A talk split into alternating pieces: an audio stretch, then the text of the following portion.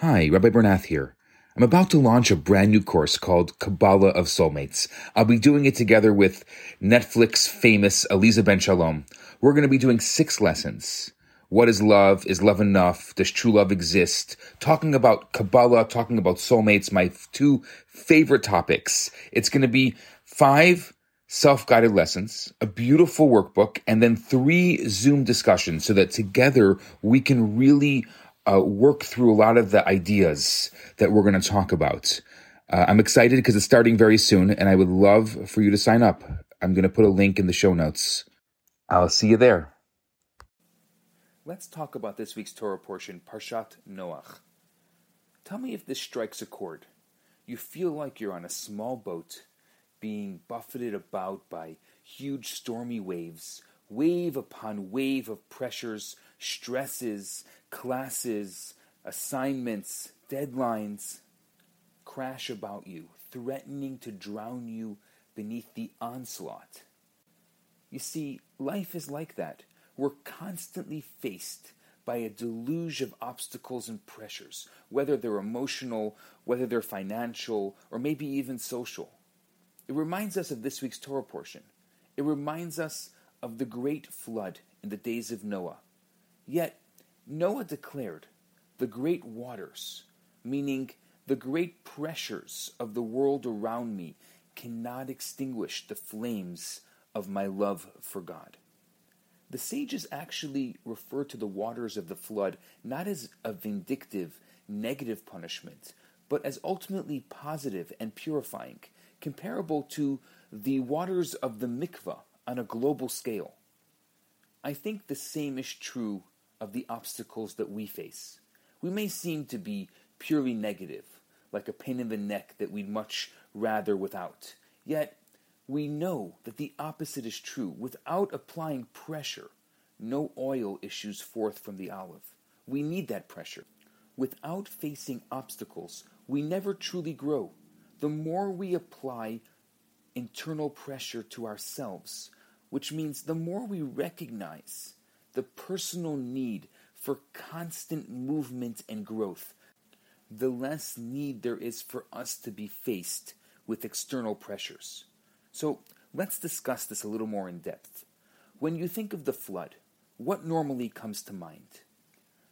The picture usually painted for us is one of this fire breathing, vindictive God, out to get his revenge by meting out a terrible punishment upon mankind for their sins. You see, God created man.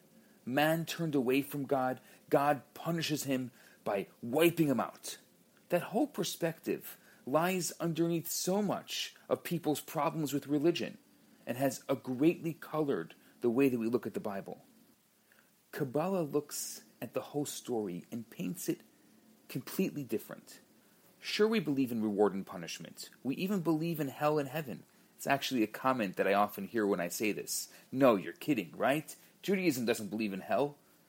The difference is that we don't believe in hell as purely punishment. God isn't petty. He's not looking to get back at people who have angered him.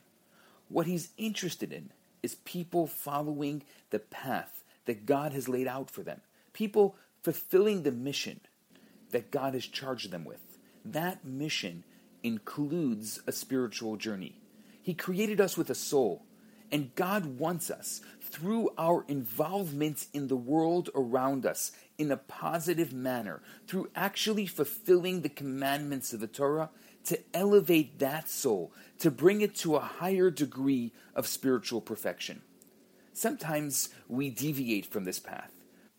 We're spiritually dirty and harm our souls by getting involved in things that we shouldn't, in things that have been forbidden to us because of the spiritual danger they pose.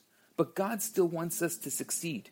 He still wants us to be able to reach the goals we've set out to achieve, to reach the degree of spiritual connection that is our soul's greatest desire. In order to do that, we have to get rid of the dirt. That's what hell is perceived as in Judaism. Just as a rug may be beaten to clear it of the dirt, and allow its beauty to shine, just as clothing is scrubbed to remove stains and restore its pristine cleanliness, so too our souls, put through a cleansing process, a process which involves intense spiritual pain, so that it may once again connect to God in purity and perfection. The same is true of the Great Flood. If all God was trying to do was punish those who angered him, why waste all that good water? After all, God is a conservationist. He created nothing without a purpose. So, what purpose was there in all that tumult and that great deviation from the rules of nature that God had implemented? Why not just kill them off with a plague or something? The flood seems to be about something completely different. In Judaism, water is purifying. When someone becomes ritually impure, they immerse in a mikvah, a body of water. The flood, the mikvah, the body of water, the immersion is all about allowing the world, ourselves, our family, our marriage, to refresh and refocus on fulfilling its divinely ordained spiritual journey. Shabbat Shalom.